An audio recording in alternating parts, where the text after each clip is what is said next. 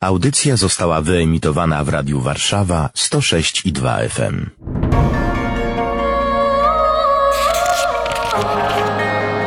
Księga.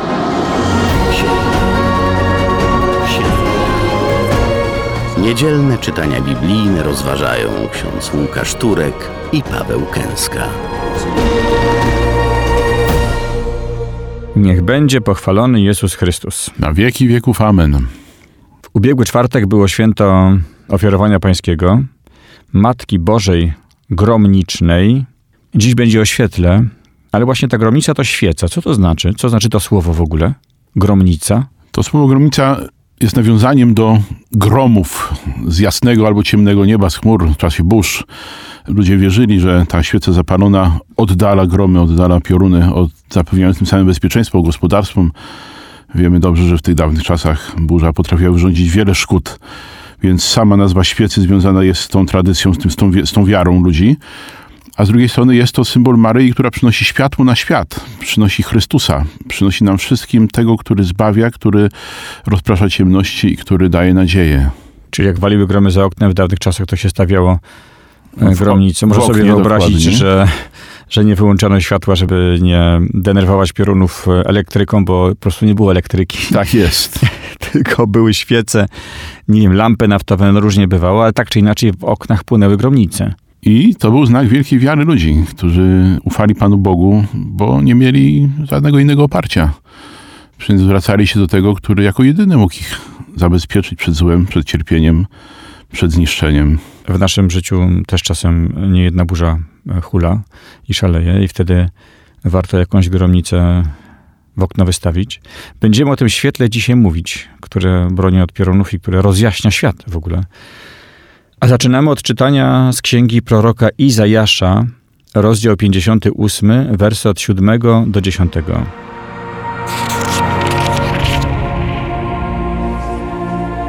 To mówi Pan. Dziel swój chleb z głodnym, wprowadź w dom biednych tułaczy, nagiego, którego ujrzysz, przyodziej i nie odwróć się od współziomków. Wtedy Twoje światło wzejdzie jak zorza i szybko rozkwitnie Twe zdrowie. Sprawiedliwość Twoja poprzedzać Cię będzie, chwała Pana iść będzie za Tobą. Wtedy zawołasz, a Pan odpowie. Wezwiesz pomocy, a On rzecze, oto jestem. Jeśli u siebie usuniesz jarzmo, przestaniesz grozić palcem i mówić przewrotnie. Jeśli podasz Twój chleb zgłodniałemu i nakarmisz duszę przygnębioną, wówczas Twe światło zabłyśnie w ciemnościach, a Twoja ciemność stanie się południem.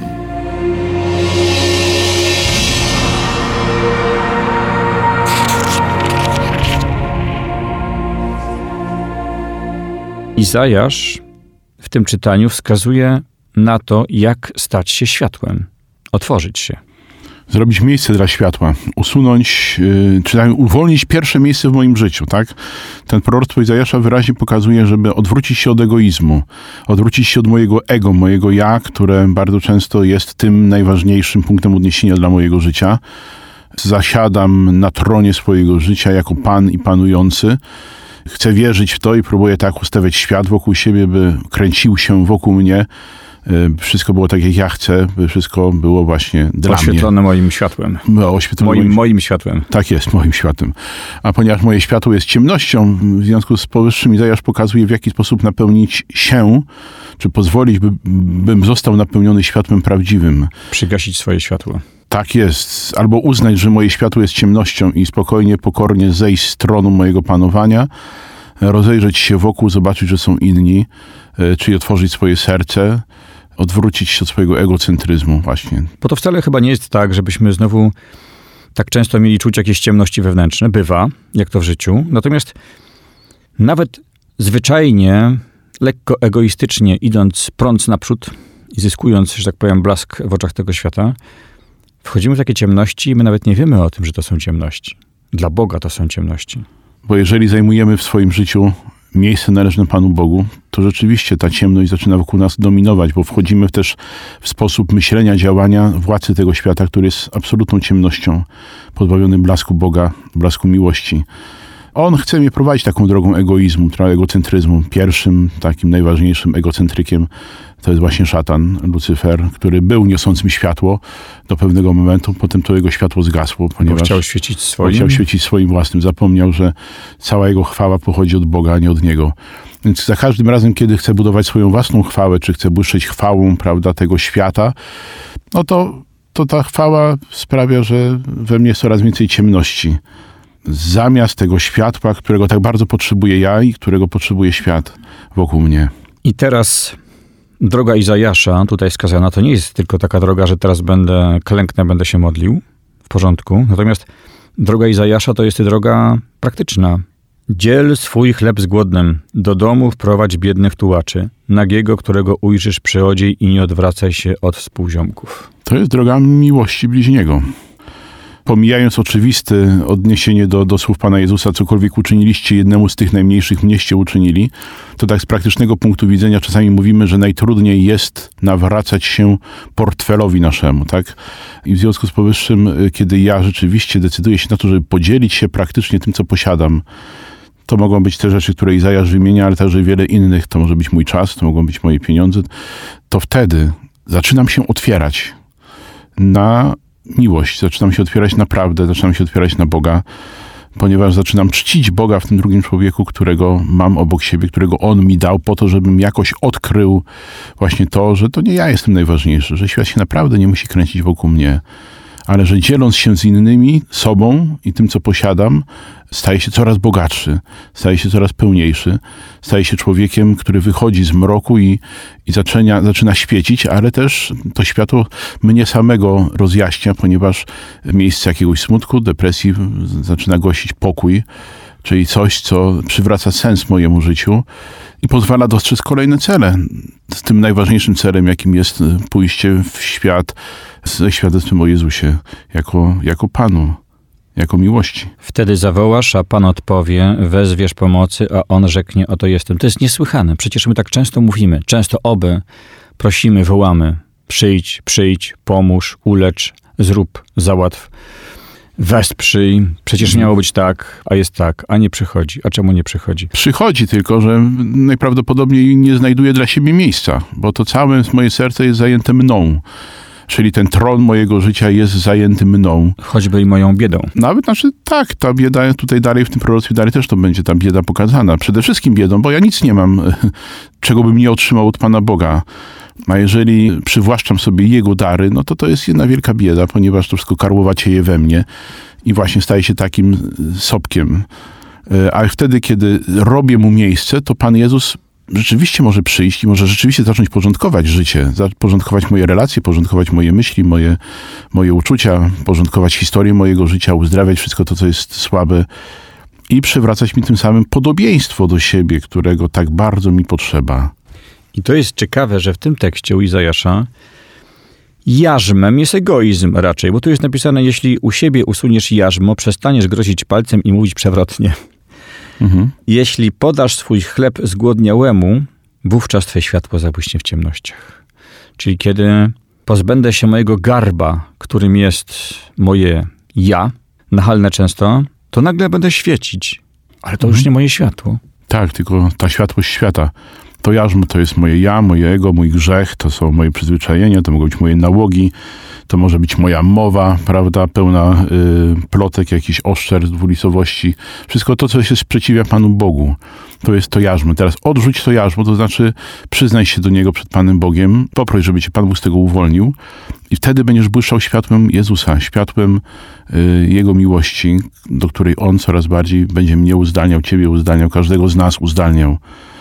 A bardzo zależy Mu na tym, żeby ta miłość stawała się udziałem każdego człowieka. Ostatnie słowa tego czytania są zupełnie niezwykłe.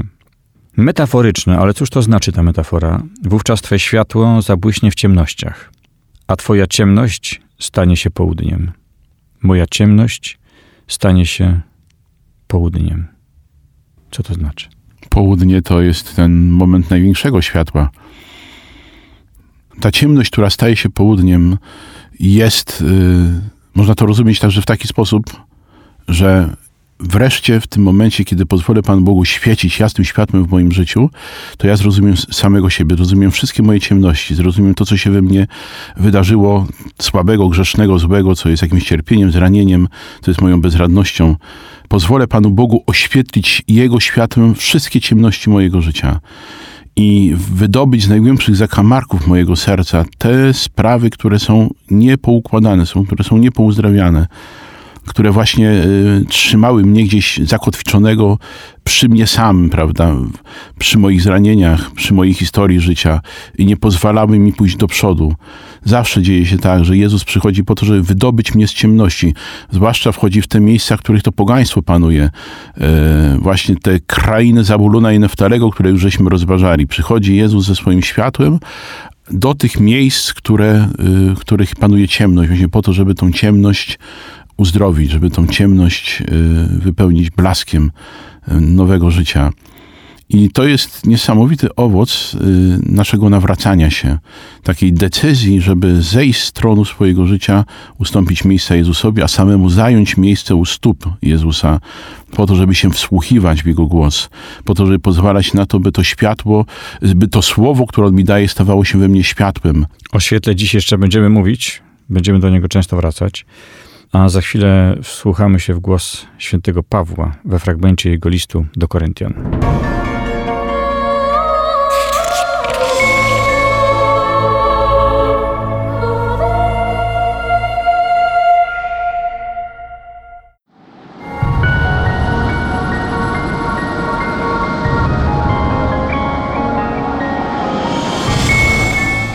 Czytanie z pierwszego listu świętego Pawła Apostoła do Koryntian, rozdział 2, wersy od 1 do 5.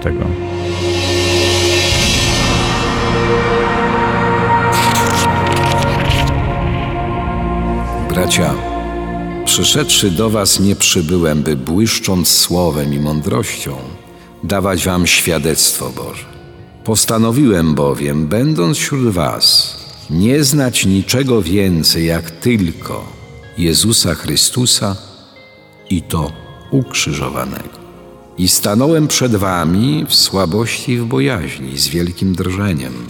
A mowa moja i moje głoszenie nauki nie miały nic z uwodzących przekonywaniem słów mądrości, lecz były ukazywaniem ducha i mocy, aby wiara wasza opierała się nie na mądrości ludzkiej, ale na mocy Bożej.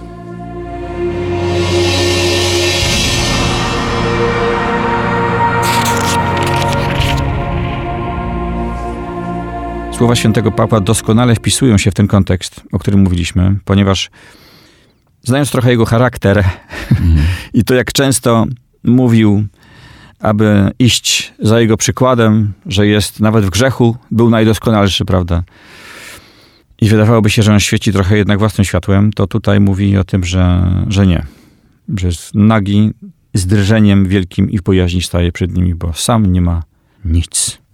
I to jest niesamowity owoc jego nawrócenia pod Damaszkiem, ponieważ do Damaszku on był przekonany, że jest naprawdę alfą i omegą, że wszystko rozumie, wszystko wie, że idzie z Panem Bogiem pod rękę, że wypełnia jego dzieło, że jest jego mieczem, że jest jego narzędziem, że jest jego sługą.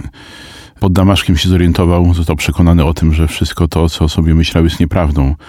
A cały kontekst tragedii jego życia prześladowcy spowodował to, że kiedy on w sobie to wszystko przepracował, zrozumiał, że nic nie zależy od niego, że tak naprawdę wszystko w jego życiu, czym do tej pory świecił, co uznawał za swoją chwałę i za swoje zasługi, to on później mówi, uważam to za straty, uważam to za śmieci, ze względu na jedyną wartość, jaką jest poznanie mojego Pana Jezusa Chrystusa, który za mnie umarł i dla mnie zmartwychwstał. No dobra, ale chłop spadł z konia, można powiedzieć. Architektura życia mu się przebudowała w tempie, z prędkością światła, ale ja, mały konstruktor, no to przecież mi się to wszystko pozawala. To jak ja mam to przebudowywać, żeby teraz to Bóg świecił, a ja żebym był taki marny i jeszcze się przyznał do tego? To co to jest za...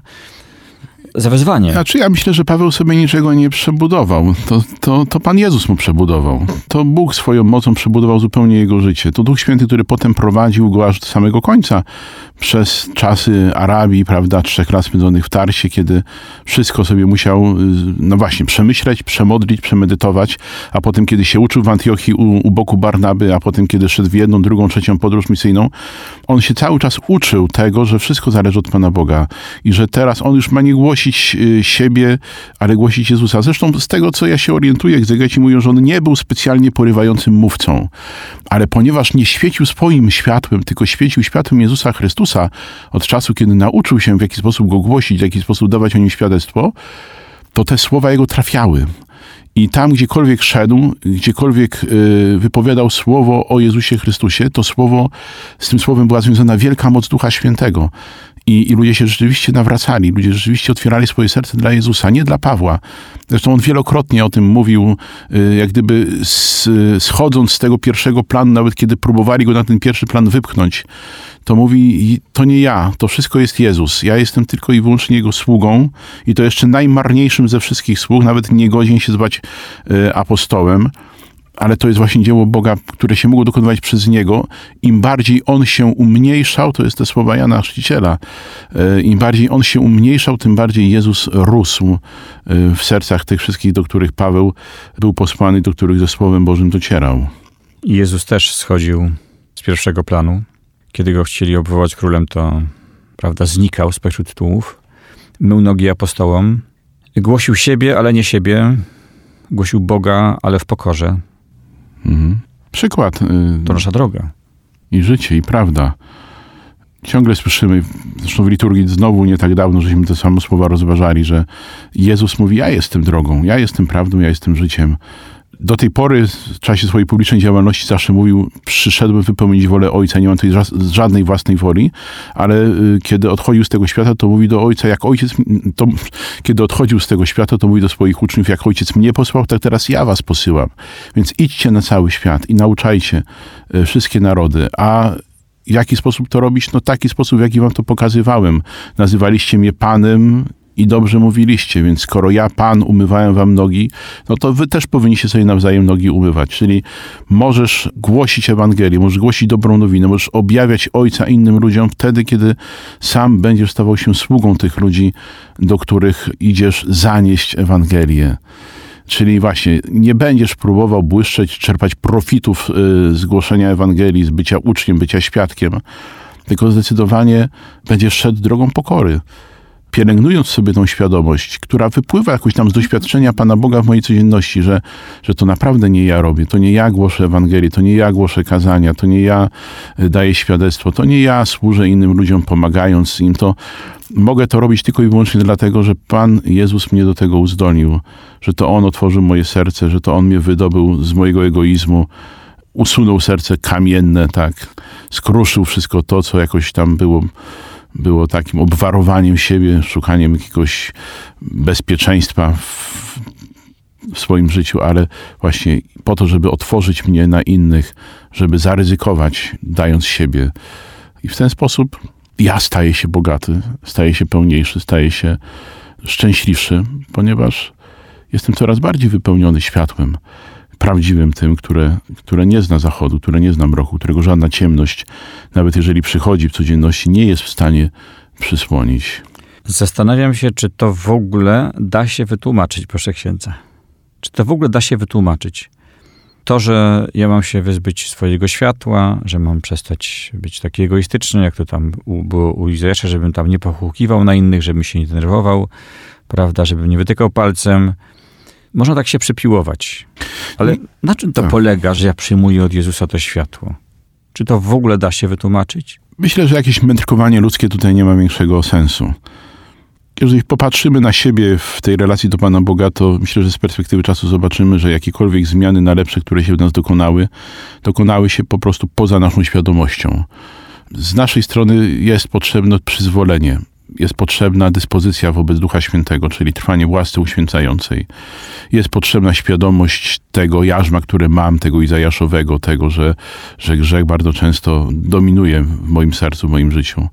Jeżeli te rzeczywistości się jakoś razem złożą i ja będę szedł z Panem Jezusem, za Panem Jezusem, to On będzie dokonywał, On dokonuje we mnie tego dzieła przemiany. On dokonuje dzieła uwolnienia mnie. On mi pokazuje kolejne przestrzenie grzechu, które są potrzebne do tego, by się ich wyzbyć. Naprawdę to jest dzieło Pana Boga w nas. Nawet tak w liturgii obłóczyn w seminarium, na początku seminarium, kiedy kleryk dostaje strój, tam są takie bardzo fajne słowa, że Bóg, który rozpoczął w tobie dobre dzieło, niech sam go dokona. To zresztą są z Pisma Świętego słowa. Bóg rozpoczyna we mnie dobre dzieło, tak? A ja się zgodziłem na to, żeby to dzieło się we mnie dokonywało. Jest taka historyjka o dwóch dzieciach, które są w łonie mamy i sobie tam, prawda, rozmawiają i jeden mówi do drugiego, podobno gdzieś jest inny świat, gdzie wszystko jest inaczej, świeci światło, a propos światła, a ten drugi pesymista mówi, co ty, ale ktoś to kiedyś widział. Jeżeli ja znam tylko ten świat i nie poznałem Jezusa, mam tęsknotę, nawet nie wiem za czym, to jak ja mam przyjąć to światło? Mogę nawet być ochrzczony przecież, ale mogę tego ciągle nie wiedzieć, o co chodzi. Ale Duch Święty, którego Jezus nam zostawił, posyłał i posyła nieustannie. Od tamtej pory On nas wszystkiego nauczy i przypomni nam wszystko, co Jezus nam mówił. Więc tak naprawdę potrzeba pewnej dyspozycyjności i świadomości. Takiego świadomego kroczenia za Panem Jezusem. Właśnie nie wystarczy być ochrzczonym. Nie wystarczy być w niedzielę w kościele, bo to można wszystko czynić z przyzwyczajenia, z rutyny, z poczucia obowiązku, prawda? Albo z poczucia tradycji, co tutaj na kolędzie w czasie widzę się powielokroć nasłuchałem, że my tradycję zachowujemy, dlatego księdza po kolędzie to byśmy wpuścili, tak? Tradycję zachowujemy, to chodzimy do kościoła. Nie chodzi o coś takiego. Chodzi o postawę, świadomości tego, że kim jestem. Jestem od chrztu uczniem Pana Jezusa. Jestem jak apostołowie wezwany po imieniu, by za Nim iść. I jestem w Jego szkole. I teraz, jeżeli ja idę przez życie, będąc świadomym, że jestem w Jego szkole, to tym samym otwieram się na to wszystko, co Bóg we mnie dokonuje. Czyli tak chodzę, spełniam te rytualne obowiązki. Poszedłem też z tą gromnicą, prawda? Dzban chodzi do źródła, ale nic nie nosi. Obowiązek spełniony. Tak. Rutyna okrutnie nas ogranicza w kroczeniu za Jezusem. Dlatego bardzo ważne jest to, żeby jeżeli czujesz, że to wszystko, co w swoim życiu robisz, jest rutyną, to powiedz o tym Jezusowi i poproś, żeby On cię z tego wyrwał, wyprowadził. Za chwilę w głos Jezusa się wsłuchamy.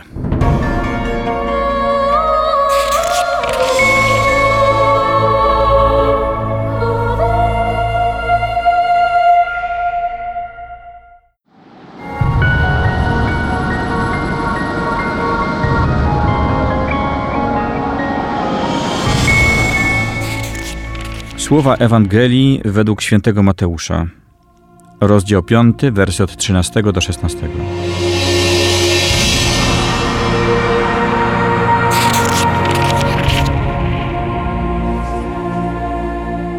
Jezus powiedział do swoich uczniów, wy jesteście solą dla ziemi, lecz jeśli sól utraci swój smak, czymże ją posolić? Na nic się już nie przyda, chyba na wyrzucenie i podeptanie przez ludzi. Wy jesteście światłem świata. Nie może się ukryć miasto położone na górze. Nie zapala się też światła i nie stawia pod korcem, ale na świeczniku, aby świeciło wszystkim, którzy są w domu.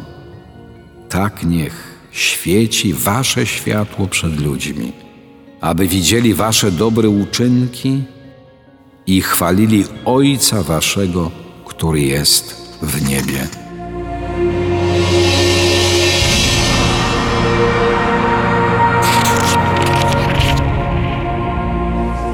Jezus mówi, jak sądzę, do uczniów, czy też nie wiem, bo to zakończenie kazania na górze, ale mówi tak, jakby oni już byli po przemianie, jakby już świecili tym światłem, jakby już przyjęli Chrystusa. To do nas, czy nie do nas? A jak jeszcze nie, Rozumiemy, jak jeszcze nie mamy tego w sobie? Mamy to w sobie. Mamy to w sobie od momentu Chrztu Świętego i tego nie możemy zapominać. My często traktujemy chrzest jako coś, co się kiedyś wydarzyło, prawda, i trzeba o tym zapomnieć. Albo po prostu to już tam kiedyś było i to już jest nieważne. Nie. Wszystko, co się w naszym życiu dzieje, wynika z Chrztu Świętego i jest nieustannie ważne, musi być nieustannie żywe.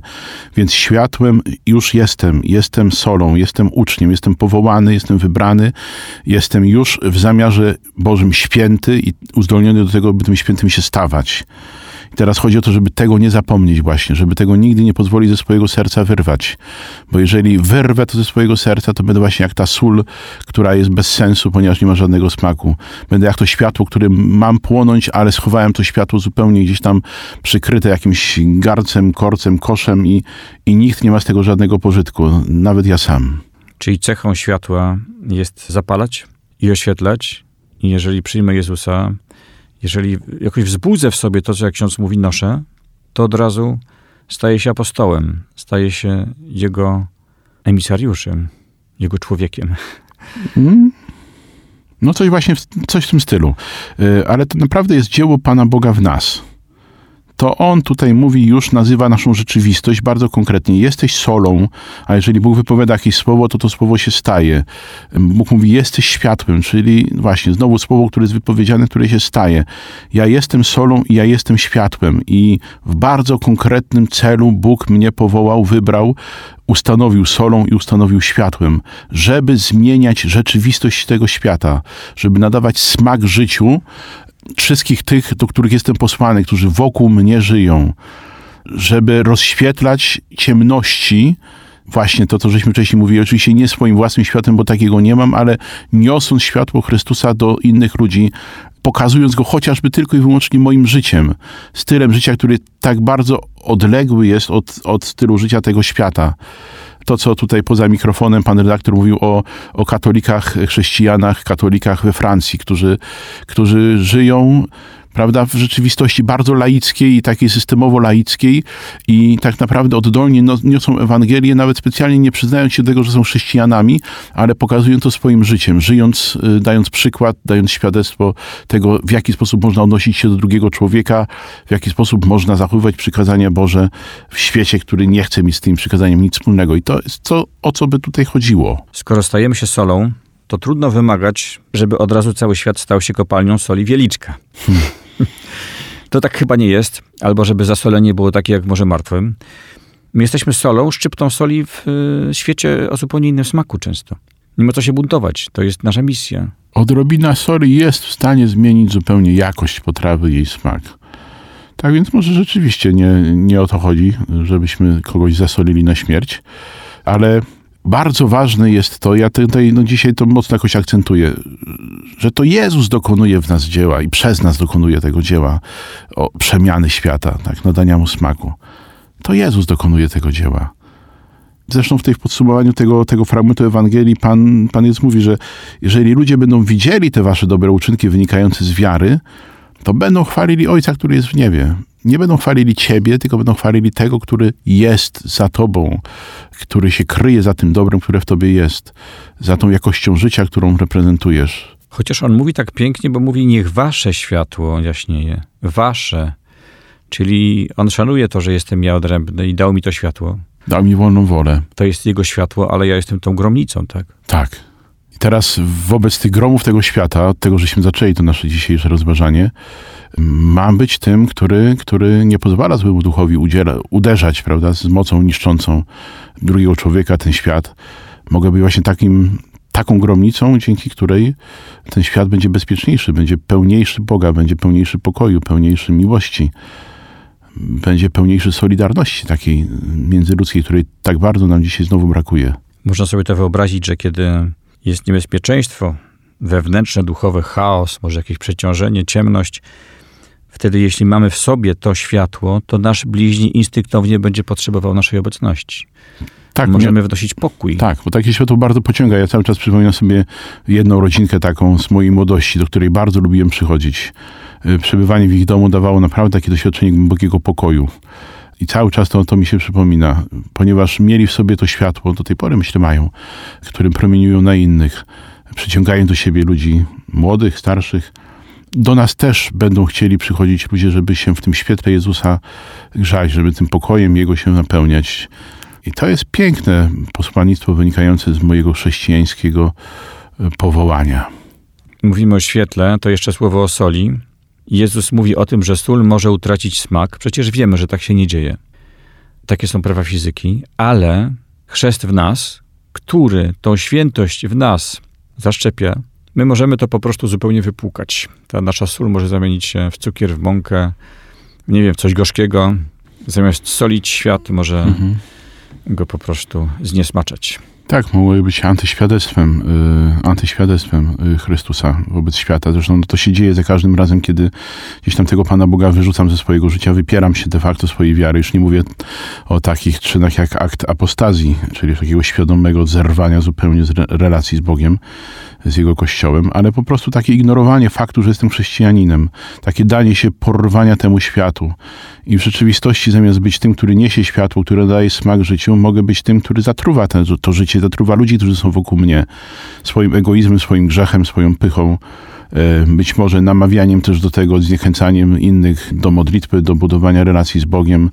Mogę stać się właśnie takim bardzo śmiercionośnym, bardzo gorzkim człowiekiem i w praktyce będę narzędziem nie Boga, ale narzędziem złego ducha. I przed tym naprawdę chce nas Pan Bóg ostrzegać i może dlatego z takim wielkim naciskiem dzisiaj na zakończenie tego kazania na górze właśnie o tym mówi.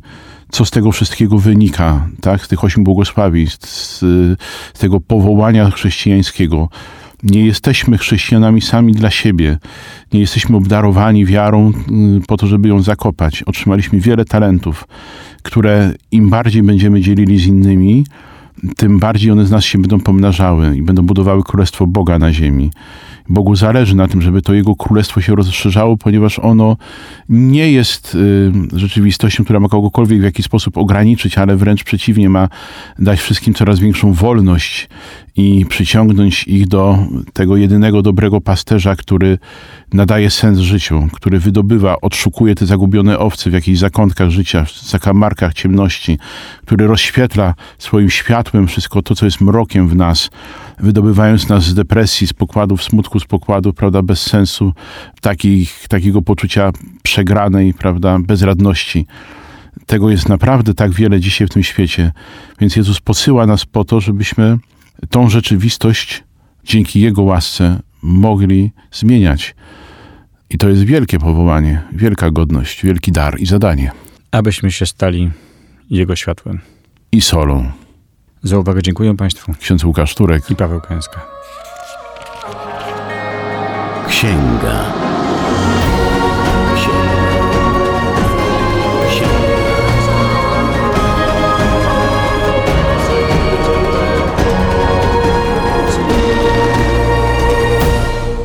Radio Warszawa nagrywa i udostępnia nieodpłatnie audycje takie jak ta.